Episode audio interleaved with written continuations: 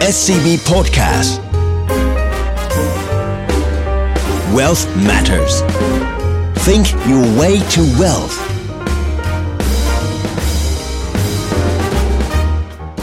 Presented by SCB Wealth สวัสดีครับ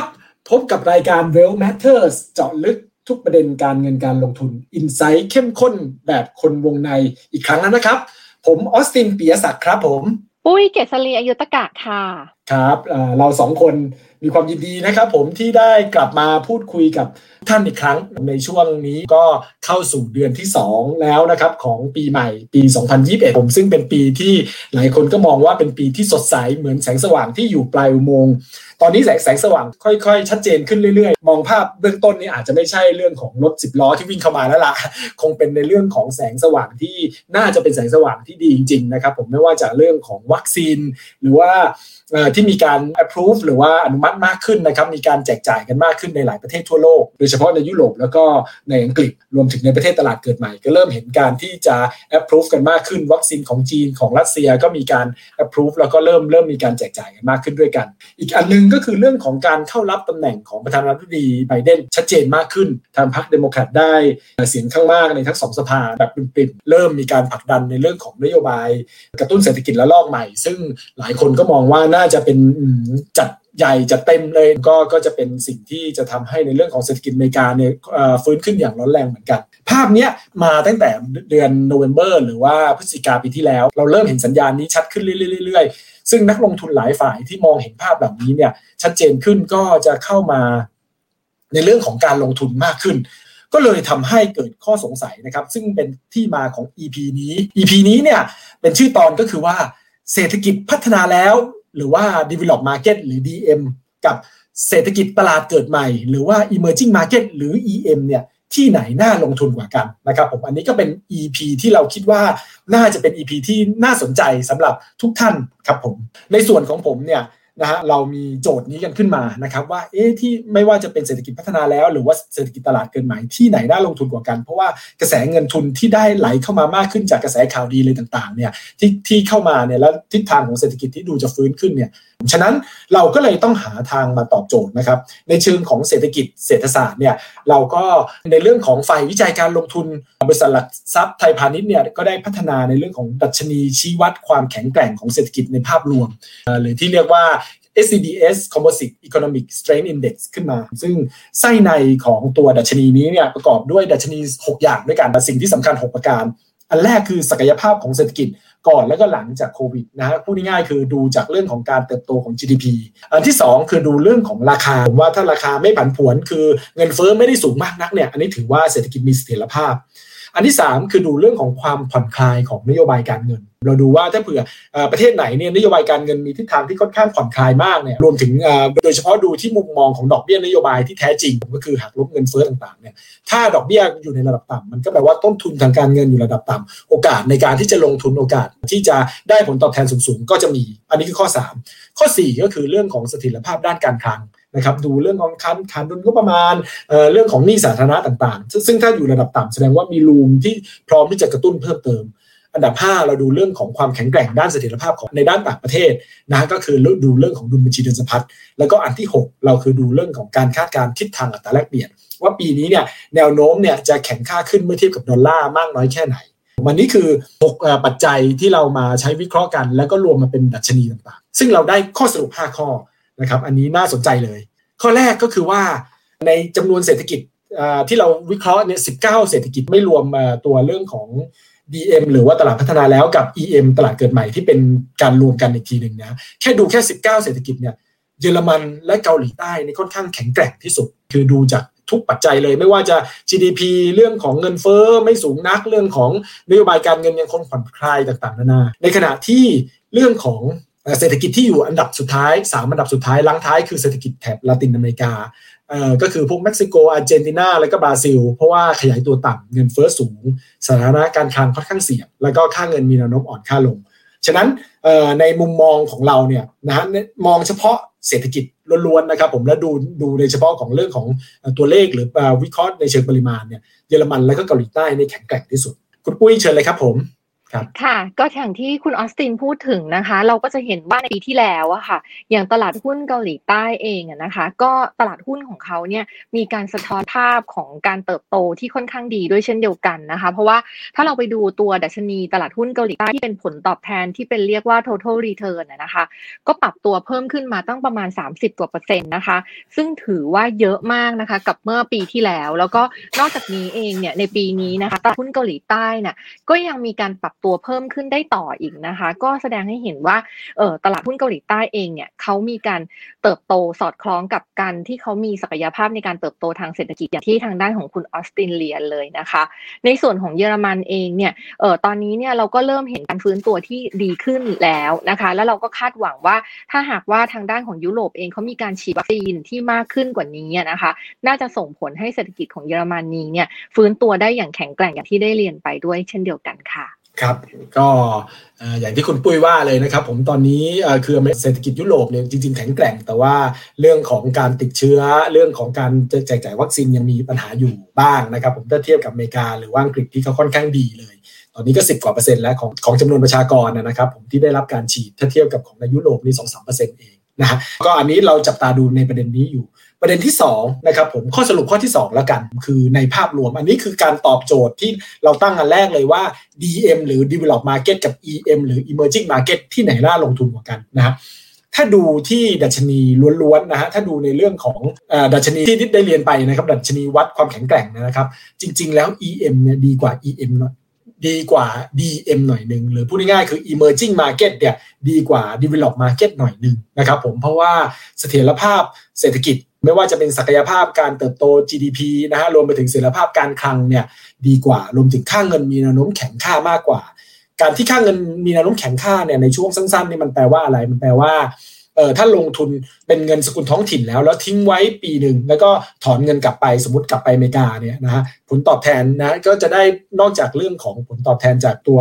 หุ้นหรือการลงทุนอะไรต่างๆ แล้วเนี่ยก็ยังได้ผลตอบแทนจากค่าเงินด้วย ฉะนั้นการลงทุนใน EM นะครับผมถ้าดูจากดัชนีนี้เนี่ย ดีกว่า EM หรือว่า emerging market ดีกว่า DM หรือ develop market เล็กน้อย แต่เนี่ยก็คือต้องต้องต้องระมัดระวังไว้ว่า การวิเคราะห์แบบนี้เนี่ยมันอาจจะเป็นการแบ่งที่ค่อนข้างคร่าวเกินไปหน่อยนึงแบบเศรษฐกิจพัฒนาแล้วหรือเศรษฐกิจแบบตลาดเกิดใหม่เนี่ยนะครับผมสาเหตุหลักๆ เพราะว่าถ้าเราไปดู ในเรื่องของดัชนีในไส้ในที่ผมเรียนไปคือมิติในเรื่องเครื่องชี้วัด ไม่ว่าจะเป็นเครื่องชี้วัดในแง่ของแต่ละตัวเรื่องของศักยภาพการเติบโตเศรษฐกิจอะไรต่างๆ รวมไปถึงในมิติภูมิภาคเนี่ยนะเราจะเห็นว่ามีอะไรที่น่าสนใจหลายอย่าง ผมยกตัวอย่างเช่นอย่างอเมริกากับประเทศไทยนะครับคะแนนของ CES Index ที่ผมเรียนไปเนี่ยของไทยเนี่ยได้คะแนนเป็นอันดับ 3 เลย ถือว่าค่อนข้างเจ๋งมากนะครับผมสูงกว่าของอเมริกาที่อยู่ที่ระดับ 9 คะแนน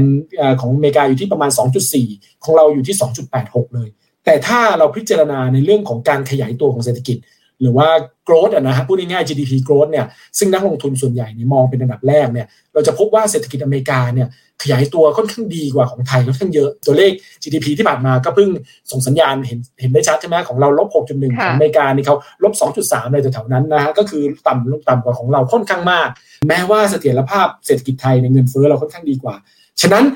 เวลาเราพิจารณาเราต้องพิจารณาในภาพรวมนะถึงแม้ภาพใหญ่ใน EM จะดูว่าดีกว่า DM นะฮะแต่ว่าในภาพเล็กแต่ละตลาดนะแต่ละเศรษฐกิจก็มีความน่าสนใจอะไรต่อมีอะไรแตกต่างกันไปครับ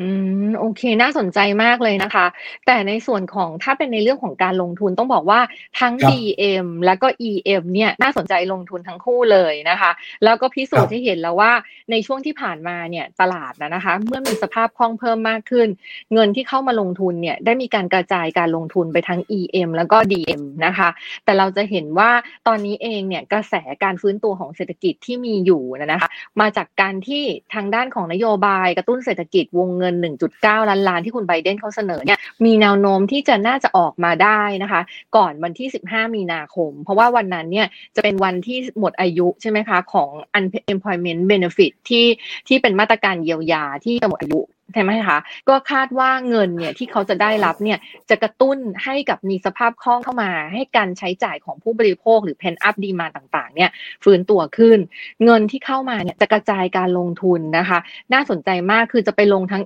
EM และก็ DM แต่ถามว่าถ้าเทียบกันนะคะระหว่างเอ่อทางด้านของ DM ซึ่งตัวแทนหลักๆ เลยก็คือสหรัฐยุโรปญี่ปุ่นเนี่ยนะคะ กับตัว EM เนี่ยเราก็ยังมองว่าความได้เปรียบบน EM เนี่ยอาจจะเยอะกว่าอย่างที่เมื่อกี้คุณออสตินเรียนไปนะคะว่าเออสกุลเงินของทางด้านของ EM เนี่ยมีแนวโน้มจะแข็งค่ามากกว่าสกุลเงินของประเทศทาง DM เพราะฉะนั้นหรือโดยโดยเฉพาะดอลลาร์นะคะเงินเนี่ยก็จะมีแนวโน้มที่จะ move หรือว่าเคลื่อนมาลงทุนในกลุ่มของประเทศที่เป็นกลุ่มประเทศตลาดเกิดใหม่นะคะ แล้วก็ตอนนี้เองถ้าเราไปดูความน่าสนใจบนตลาดหุ้นอเมริกาเนี่ยจริง ๆ แล้วเนี่ยเขาก็ยังมีการปรับตัวเพิ่มขึ้นต่อเนื่องเลยใช่ไหมคะแต่ว่าการปรับตัวเพิ่มขึ้นของเขาเนี่ยถ้าเราไปดูเนี่ย ตอนนี้เริ่มมีการเปลี่ยน มีการเพิ่มกลุ่มที่เขามีการโรเตทมาที่กลุ่มที่เป็น value cyclical นะคะ แล้วกระแสการฟื้นตัวของเศรษฐกิจเนี่ยทำให้มีการเปลี่ยนมาลงทุนในกลุ่มที่เป็น value cycle เพิ่มมากขึ้น แต่พอเราเข้าไปดูอะค่ะ ปรากฏว่า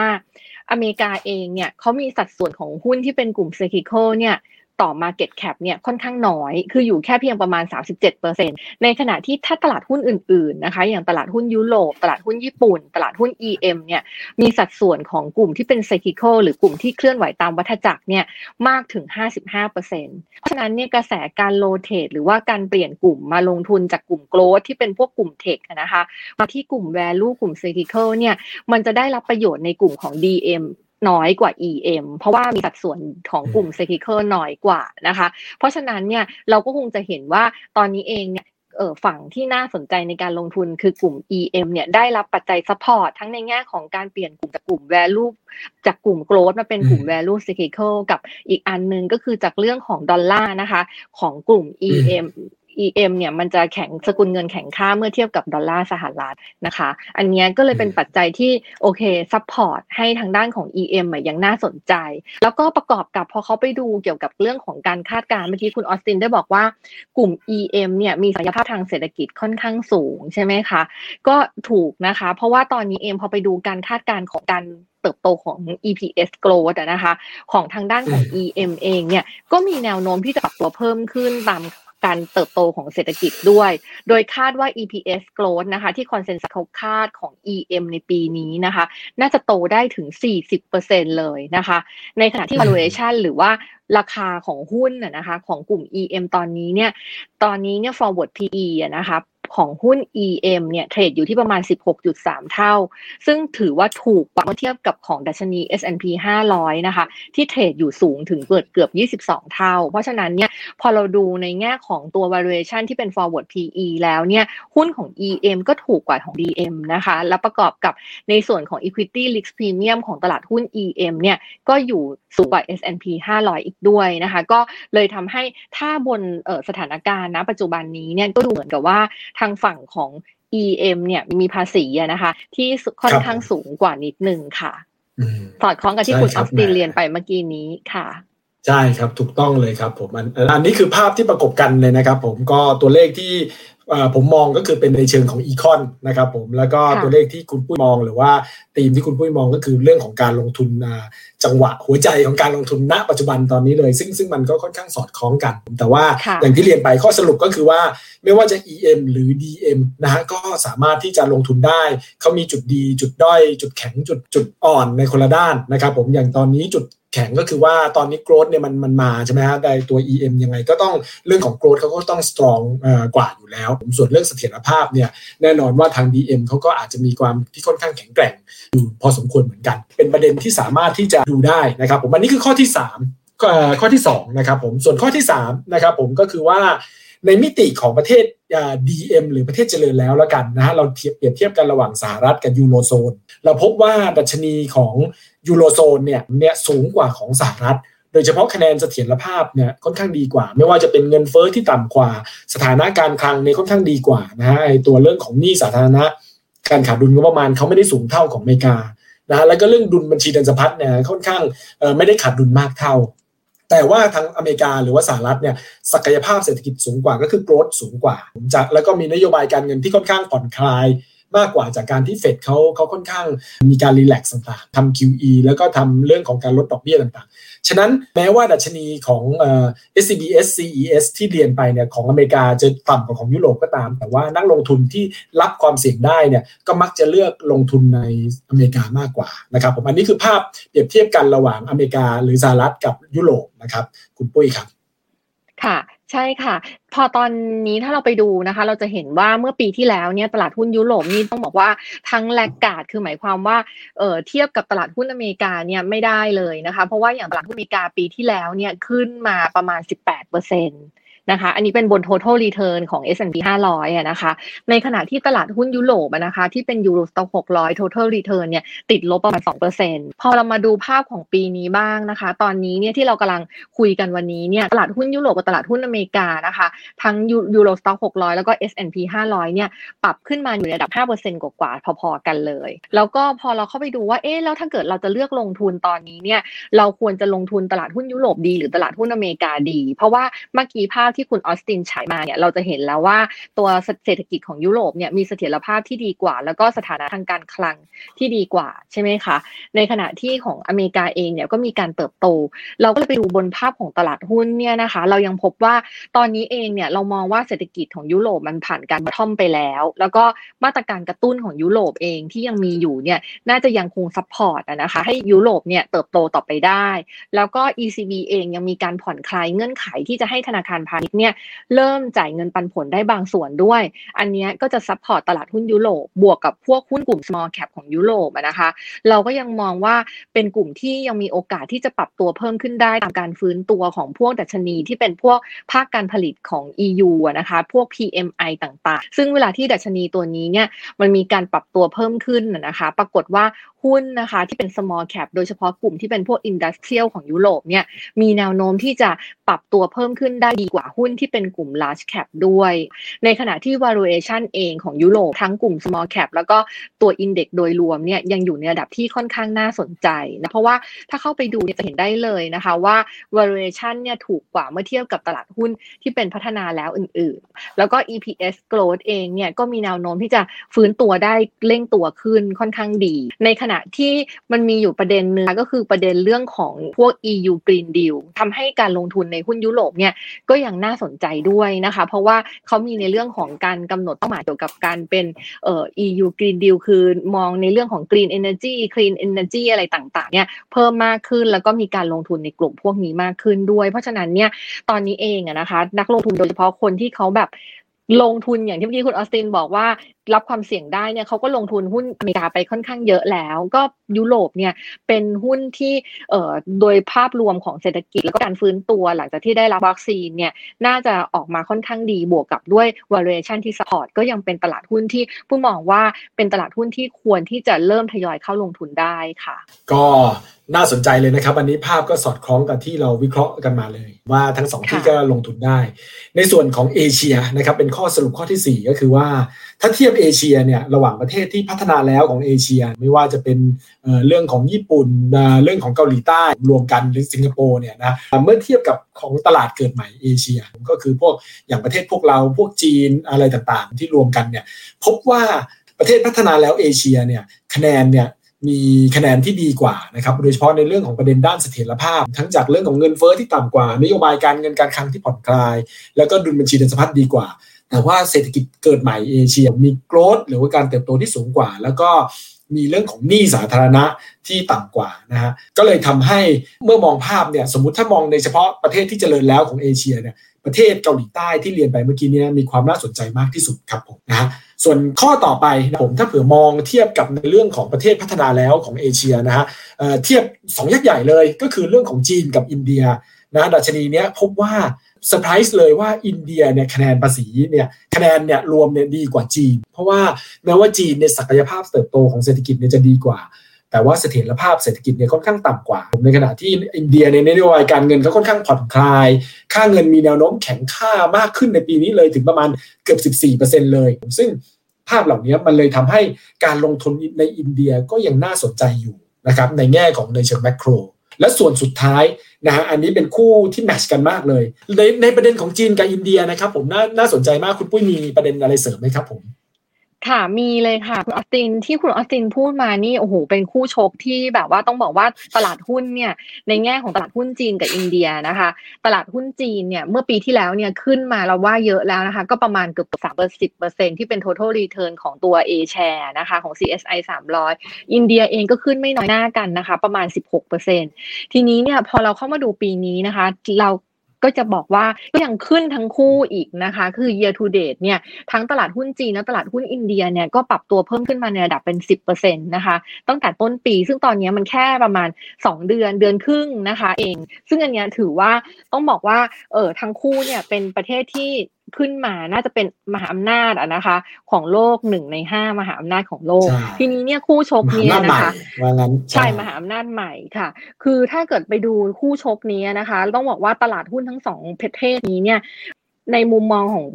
เราอะนะคะ ก็ยังมองว่าตลาดหุ้นจีนเนี่ยมันยังมีศักยภาพในการเติบโตได้ค่อนข้างเยอะนะคะ แล้วก็พอเราไปดูในแง่ของ valuation เนี่ยอาจจะได้เปรียบอินเดียนิดนึงคือ ถ้าไปดูนะคะก็ เออตลาดหุ้นจีนนะคะ forward PE ของตลาดหุ้นจีน CSI 300 ตอนนี้เนี่ยเทรดอยู่ที่ประมาณ 16.4 เท่านะคะ ก็ถือว่าถ้าไปเทียบกับตลาด DM คือตลาดอเมริกาเนี่ยก็ถือว่าเทรดถูกกว่านะคะ แล้วต้องจากนี้เนี่ยจีนเองเนี่ยเขายังจะมีแนวโน้มที่จะมีการออกกองทุนรวมนะคะ ออกมาเพิ่มมากขึ้น ก็เลยจะทำให้มีเม็ดเงินใหม่ที่จะทยอยเข้าไปลงทุนในหุ้นจีนในช่วง 1-3 เดือนนี้ เพิ่มมากขึ้นอีก แล้วประกอบกับทางการจีนก็มีแนวโน้มที่จะออกมาตรการที่เกี่ยวเนื่องกับแผนเศรษฐกิจ5 ปีของเขาอะนะคะ ที่เขาจะเปลี่ยนจากโออีโคโนมีมาเป็นนิวอีโคโนมีอันนี้มันจะหนุนให้หุ้นของจีเนี่ยปรับตัวเพิ่มขึ้นได้ดี ทั้งในระยะกลางแล้วก็ระยะยาว โดยเฉพาะหุ้นกลุ่มโกลดนะคะ ประกอบกับตอนนี้ที่ทางด้านของไบเดนเขามีการกระตุ้นเศรษฐกิจโดยการพยายามจะออกนโยบายการคลังอะนะคะ อันนี้จะหนุนให้หุ้นพวกกลุ่มcyclical แล้วก็กลุ่ม value เนี่ยปรับตัวเพิ่มขึ้น ซึ่งจะทำให้หุ้นกลุ่มนี้ค่ะของจีนเนี่ยมีการปรับตัวเพิ่มขึ้นได้ค่อนข้างโดดเด่นด้วย เพราะฉะนั้นเนี่ยคือถ้ามองเนี่ยบนภาพนะคะบนจีนเองเนี่ยก็ยังเป็นประเทศที่น่าสนใจในการลงทุนอยู่นะคะ บนอินเดียเองก็เป็นประเทศที่มีการกระตุ้นออกมาค่อนข้างเพิ่มขึ้นอยู่อย่างต่อเนื่องนะคะ แต่ว่าถ้าถามว่าภาพรวมของ มุมมองที่ชัดเจนบนบนนโยบายที่เราเห็นนะนะคะ ที่ออกมาเนี่ยบนตลาดหุ้นจีนเนี่ยจะเป็นตลาดหุ้นที่นักลงทุนไทยเราเนี่ยคุ้นเคยหรือคุ้นชินเนี่ยมากกว่า แล้วก็มีดัชนีที่ลิงก์ให้เลือกบนกองทุนเนี่ยค่อนข้างเยอะค่ะ ครับผมก็น่าสนใจนะครับผมทั้งจีนอินเดียแล้วก็ก็ลงทุนได้ แต่จีนเขาก็มีการมีเครื่องไม้เครื่องมือที่สามารถที่จะทำให้เราลงทุนได้ง่ายกว่าพูดง่ายๆนะครับผมแล้วก็เรื่องของโกรดอะไรต่างๆ ก็น่าสนใจด้วยนะส่วนสุดท้ายคู่ชกคู่สุดท้ายเลยนะครับผมที่อาจจะน่าสนใจเลยนะครับผมแล้วก็เราต้องจับตาเลยก็คือเราก็คือประเทศไทยกับคู่แข่งอย่างเวียดนาม ก็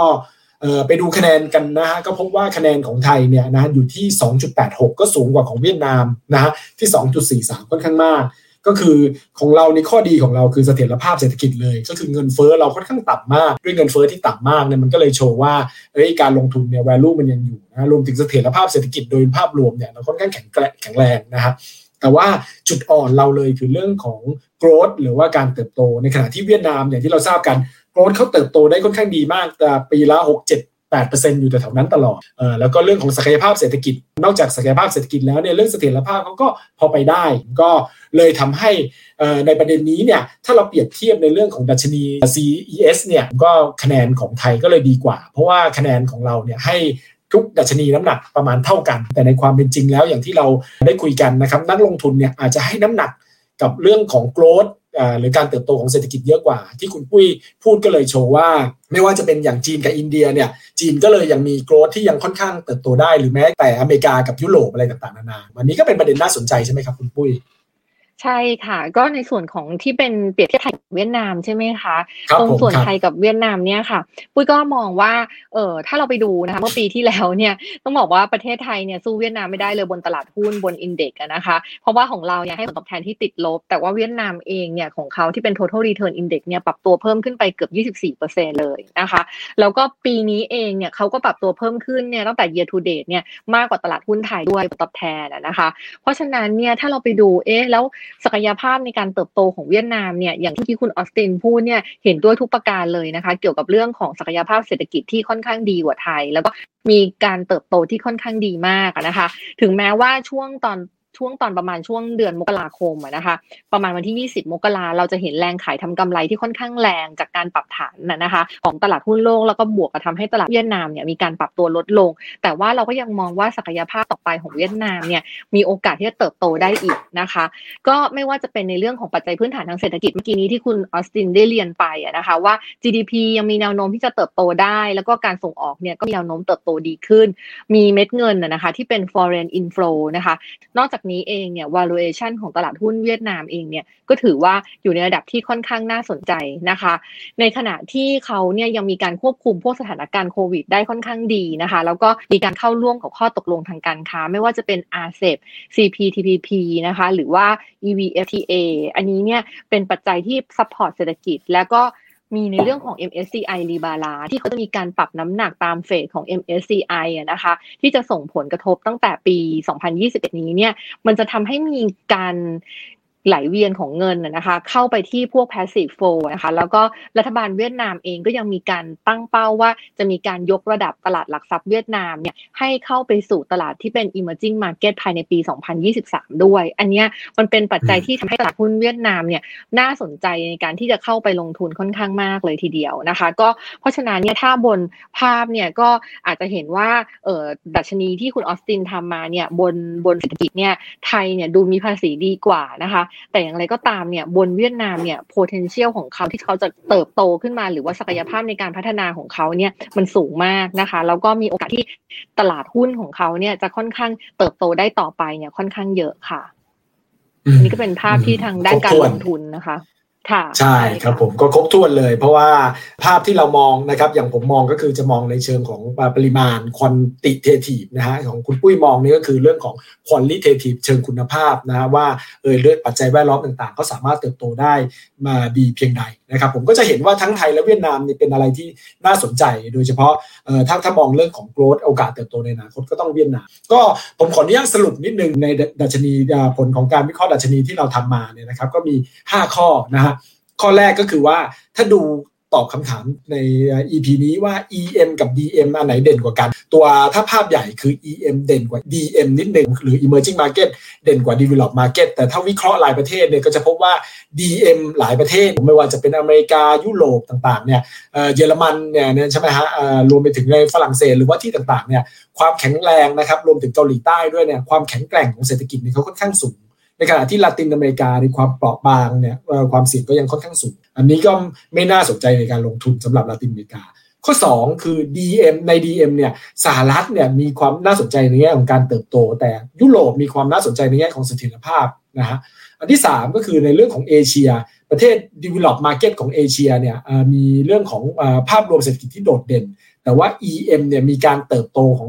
ที่ค่อนข้างโดดเด่นกว่า แล้วถ้าดู EM เนี่ยนะฮะ ข้อ4เนี่ยเราพบว่าจีนกับอินเดียคู่แข่งกันเนี่ยอินเดียเนี่ยคะแนนโดดเด่นกว่าจากประเด็นต่างๆ ไม่ว่าจะเป็นนโยบายการเงินแนวโน้มค่าเงิน แต่ว่าโกรธของจีนเนี่ยค่อนข้างโดดเด่นกว่า และอย่างที่คุณปุ้ยเรียนไปเขามีของหรือมีเครื่องไม้เครื่องมือวีเคิลที่เหมาะให้กับเราลงทุนได้ค่อนข้างเยอะเหมือนกัน และข้อ 5 ก็คือถ้าเทียบไทยกับเวียดนามภาพรวมดัชนีเนี่ยไทยค่อนข้างโดดเด่นกว่า โดยเฉพาะในเรื่องของเสถียรภาพเรื่องของเงินเฟ้อ แต่ว่าเวียดนามเนี่ยเขามีศักยภาพเติบโต ในแง่ของเศรษฐกิจที่โดดเด่นกว่า และอย่างที่คุณปุ้ยพูดเนี่ยเขาไปไกลในแง่ของเรื่องของการมีกระแสภูมิภาคนิยมต่างๆ RCEP CPTPP รวมไปถึงตัว FTA กับทางยุโรปต่างๆนะฮะอันนี้ก็คือข้อสรุปทั้ง 5 ข้อของดัชนีนี้ครับผมค่ะ ในส่วนของข้อสรุปของทางปุ้ยเองนะคะ ก็ต้องบอกว่าปีนี้เราอาจจะเห็นภาพของโลกที่ดูดีขึ้นนะคะ จากการฟื้นตัวของโควิด แล้วก็สภาพคล่องที่ก็เข้ามาอย่างต่อเนื่อง ก็เลยทำให้มันเป็นปัจจัยบวกกับสินทรัพย์หลาย ๆ สินทรัพย์เลย เพราะว่าถ้าเราไปดูเนี่ยหลากหลายสินทรัพย์เนี่ยก็ยังมีการปรับตัว enjoy ตัวเพิ่มขึ้นจากสภาพคล่องนะคะ การลงทุนของนักลงทุนตอนนี้ปุ้ยเน้นย้ำว่าให้มีการกระจายการลงทุนอยู่ดีนะคะ คือจัดสรร asset allocation คือไม่ว่าจะประเทศทาง EM หรือว่า DM เป็นประเทศที่มีส่วนที่น่าสนใจในการลงทุนทั้งคู่นะคะ อย่างในส่วนของ DM เองเนี่ยก็ยังชอบอเมริกาอยู่นะคะ แต่อย่างไรก็ตามเนี่ยถ้าเกิดว่าเรามีการกระจุกมากเกินไป ก็อาจจะไม่ได้ดีเท่าไหร่นักนะคะ ก็อยากจะให้มีการกระจายการลงทุนมาที่ทางด้านของยุโรปที่เมื่อกี้ได้เรียนไปแล้วว่า มันก็มีศักยภาพในการเติบโตดีขึ้นด้วยนะคะ แล้วก็ valuation ต่างๆ เนี่ย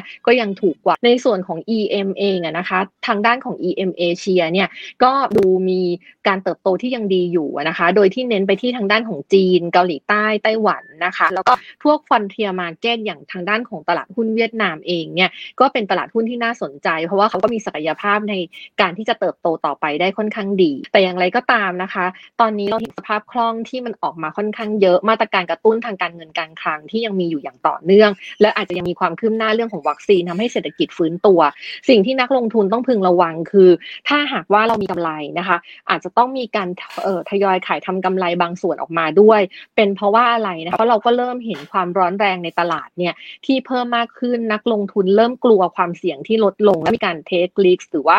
มีการลงทุนที่เสี่ยงเพิ่มมากขึ้นนะคะ เพราะฉะนั้นเนี่ยถ้าหากตลาดมีการปรับฐานลงมาเนี่ยถ้าหากว่าเราไม่มีการแบบเออขายทำกำไรบางส่วนเอาไว้ เพื่อรับรู้กำไรแล้วก็รอที่จะลงทุนใหม่เนี่ยเราอาจจะมีการสูญเสียกำไรบางส่วนได้ กับอีกเรื่องหนึ่งก็คือว่า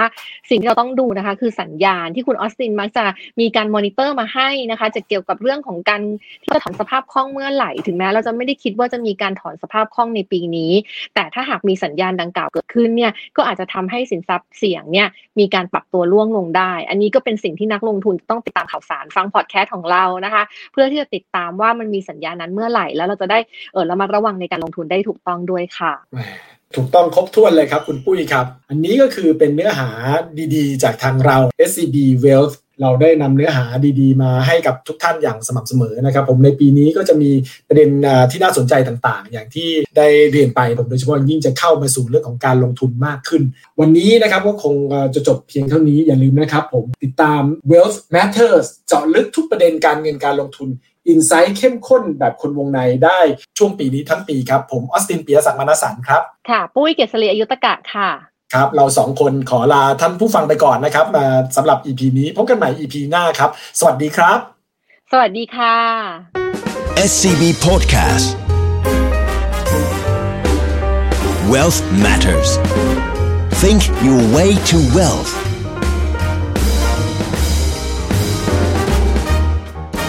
Presented by